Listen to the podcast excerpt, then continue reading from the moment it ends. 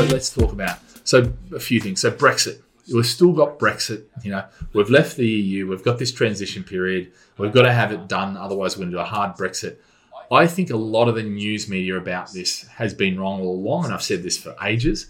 Is that I actually don't think it's been as bad. I think it's been really poorly managed. Well, I think it's been really well managed by the media.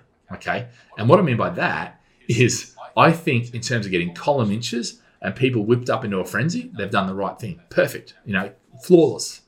But in terms of reality, they've been off with the fairies. The, the reality is things have never been as bad as they were made out to be. And I think that's actually the reality of this, you know, is they're not likely to be as bad as, you know, they're made out.